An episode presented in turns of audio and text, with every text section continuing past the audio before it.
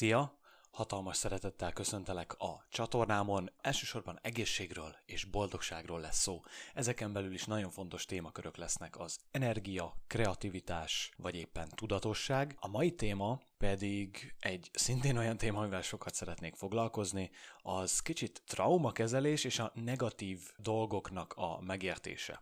Megpróbálom minél érthetőbben kifejteni. Szerintem, hogyha láttad YouTube-on azt a videómat, aminek valami olyasmi címet adtam, hogy a személyiségfejlesztés az miért nem működik, vagy így tesz tönkre a személyiségfejlődés, azt hiszem. Te picit beszélek arról a koncepcióról, hogy ahelyett, hogy valamit szeretnénk állandóan elérni, ez nem azt jelenti, hogy nincsen szükség célokra, de ahelyett, hogy a jövőbe tennénk azt, hogy majd rendbe leszünk, hogyha meg lesz ez, ez, ez és ez, akár kapcsolati célok, akár egészségbeli célok, akár pénzbeli célok, hogy olyan munkahelyen legyek, ahol lenni akarok, tehát ahelyett, hogy a jövőbe helyezném a boldogságomat, elkezdeném már most a jelenben gyakorolni. Én úgy gondolom, hogy ami elválaszt, attól, hogy mindezt megtegyük, azok a bennünk lévő negatív minták, visszahúzó erők, hívhatom úgy, hogyha egy, például egy hőlékbalont képzelnénk el, akkor mindent megteszünk azért, hogy minél több, minél több lángot, minél több hőt nyomjunk abba bele, de nem igazán foglalkozunk azzal, hogy a súlyokat elkezdjük ledobálni. Ha elkezdenénk ledobálni a súlyokat, akkor sokkal kisebb energiabefektetéssel is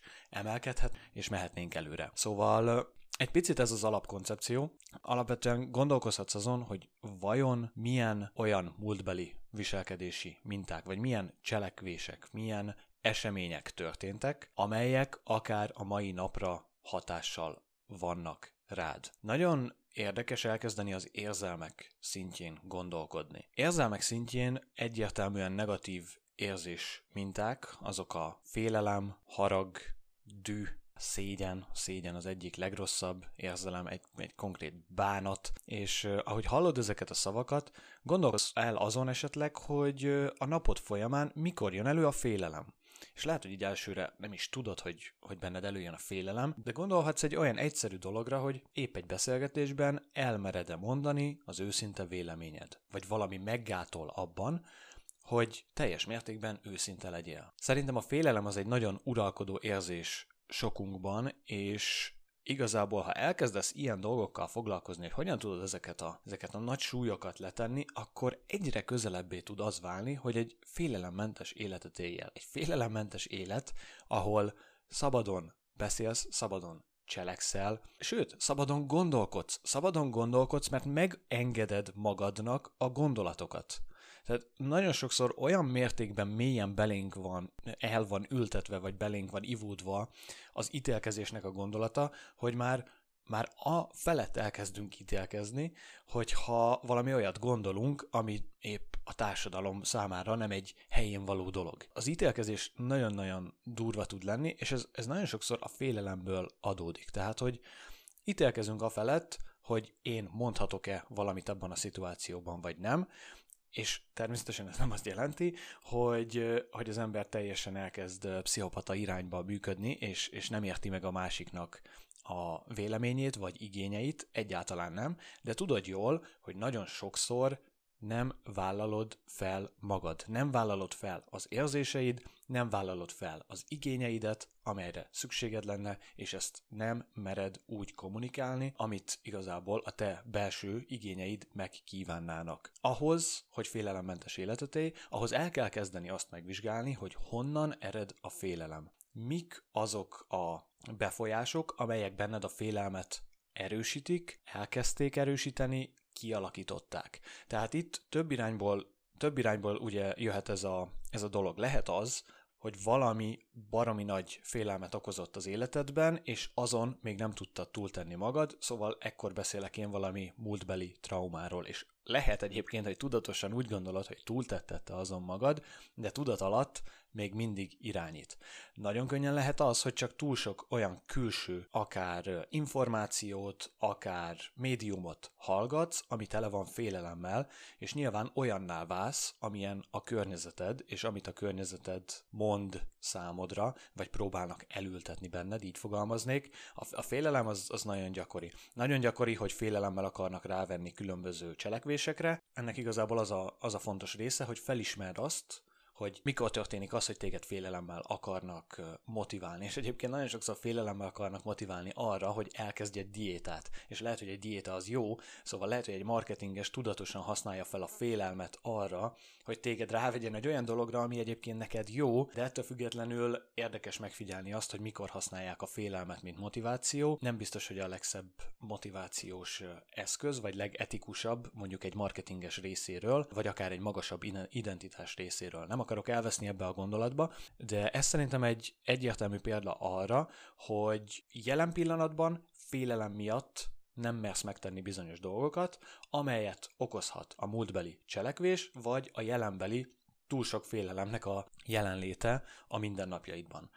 Egy másik érzés például lehet a szégyen. Tehát nagyon sokan egész egyszerűen nincsenek megelégedve a külső, külső megjelenésükkel, elsősorban a testükkel, és tele vannak szégyen érzettel a testükkel kapcsolatban. Addig, amíg ezt a szégyen érzetet valamilyen módon nem oldod fel, addig egy olyan hőlékbalont próbálsz fújni, ami tele van nehezékkel. Méreg. Nagyon, nagyon sokan méregből és dűből próbálnak megoldani dolgokat, és egyébként ez, amiről most beszélek, ez egy, ez egy érzelmi skála. Talán a, a, szél, a, a szégyen, a félelem, azok sokkal inkább olyan érzések, amelyek nem engednek cselekvésre. Egyébként a, a mérgesség és a dühösség az egy fokkal jobb, mert amikor mérges vagy és dühös vagy, akkor akkor legalább elkezdesz nagyon sokszor tenni a dolgok ellen, és az már képes cselekvésbe átfordulni, és a mérgesség és a dühösség között már nincsen túl nagy szakadék a bátorság irányába, hogy megmersz egész egyszerűen tenni dolgokat. És a bátorságból utána jöhetnek már sokkal magasabb rendű érzések, mint például az elfogadás, a célok irányába való törekvés és cselekvés, és hogyha még feljebb megyünk, akkor jön leginkább a hála, béke, szeretet, akár megvilágosodás, és ezeknek a dolgoknak az érzése és megtapasztalása. Amit szeretnék, hogy valamennyire megmaradjon számodra, az, hogy egyre többször kezd el megfigyelni a felmerülő érzéseidet. Lesz majd külön vagy videóm, vagy hanganyagom arról, hogy hogyan tudsz elengedni ilyen érzéseket, és hogyan tudod ezeket a súlyokat elkezdeni ledobálni,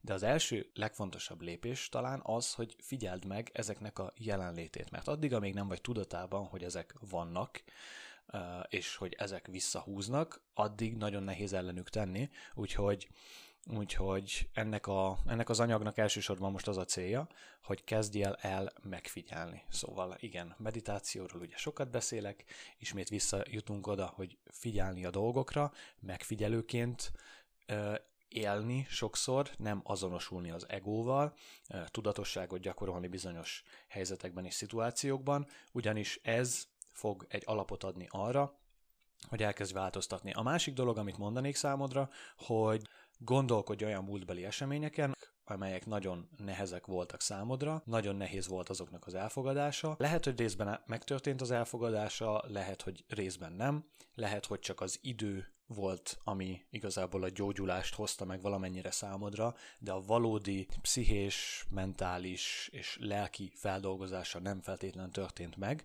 az akkor még továbbra is egy olyan dolog lehet, ami részben hát uralkodik és hatással van feletted, tehát uh, tudod, hogy le, van min dolgozni. És itt próbálj egy picit elmerülni dolgokban, tehát uh, nem kell nagy traumákra gondolni, hanem gondolhatsz olyan egyszerű dolgokra, amire elsőre nem gondolnál, ezért tartsál egy mélyebb vizsgálatot. Mondok egy saját példát.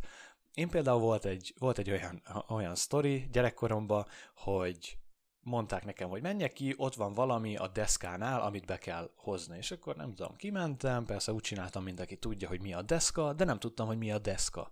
Mindez történt egy olyan életkorban, amikor illet volna tudnom, hogy mi a deszka.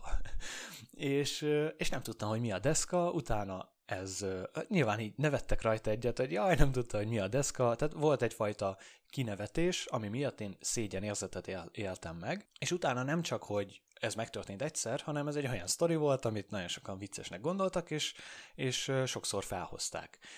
Alapvetően nem volt ez egy nagy dolog, és ilyen traumák egyébként mindig mindenkinek jönni fognak. Azért mondom el ezt a sztorit, mert nekem az nagyon sokat segített, hogy megértsem ezt az egész egyszerű kis traumámat, és azt, hogy lehet, hogy én például ennek következtében kevésbé voltam kíváncsi gyerek, és nem feltétlen mertem úgy kérdezni, ahogy bizonyos szituációkban kérdeztem volna. Nem tudom, ez igazából csak egy ilyen feltételezés, de nagyon könnyen lehet, hogy múltbeli apróságok gyerekkorodból, ahol átéltél, átéltél egy szégyent, azok a mai napon is hatással vannak rád. Például kimentél az osztály elé beszélni, előadást tartani, ez, ez egy ilyen általános félelem, ami sokaknak problémát jelent, és igazából az történt, hogy, hogy úgy érezted, hogy kb. ott téged kinevetnek, az egész egy negatív élmény volt számodra, nem érezted magad kényelmesen, akár szégyent is éltél át, és kérdés, hogy ez a szégyen és ez az érzés, ez hogyan jelenik meg, akár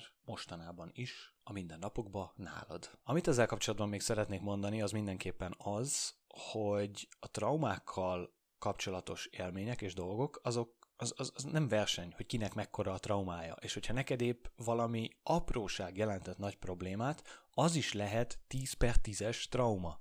Érted? Tehát én azért mertem valószínűleg a bitcoinos traumámról őszintén beszélni a csatornámon, mert ahogy elmeséltem azt másoknak, sokan megértették, hogy én itt eldobtam magamtól körülbelül egy 100-150 millió forintos lehetőséget, tehát hogy annyival járhatnék előrébb, helyette meg lenulláztam a számlámat. És ez így sokaknak leesik, hogy hú basszus. Tehát, hogy erre igazából, ha elmesélem valakinek, akkor más is tud erre nagy levegőket venni, hogy hát igen, igen, azért a 150 millió forint között van különbség, hogy van vagy nincs és megértik, hogy ez traumatikus élményt jelent. Valószínű azért is mertem őszintén beszélni a traumámról, mert ez egy olyan trauma volt, ami társadalmilag valamilyen tekintetben elfogadott trauma, ugyanis pénzhez kötődik, azt jól tudjuk értelmezni, hogy ha valakit pénzbeli veszteség ér, akkor ez az miért és hogyan fáj neki, míg egy olyan téma, hogy a kisgyereket kinevették azért, mert deszka vagy nem deszka,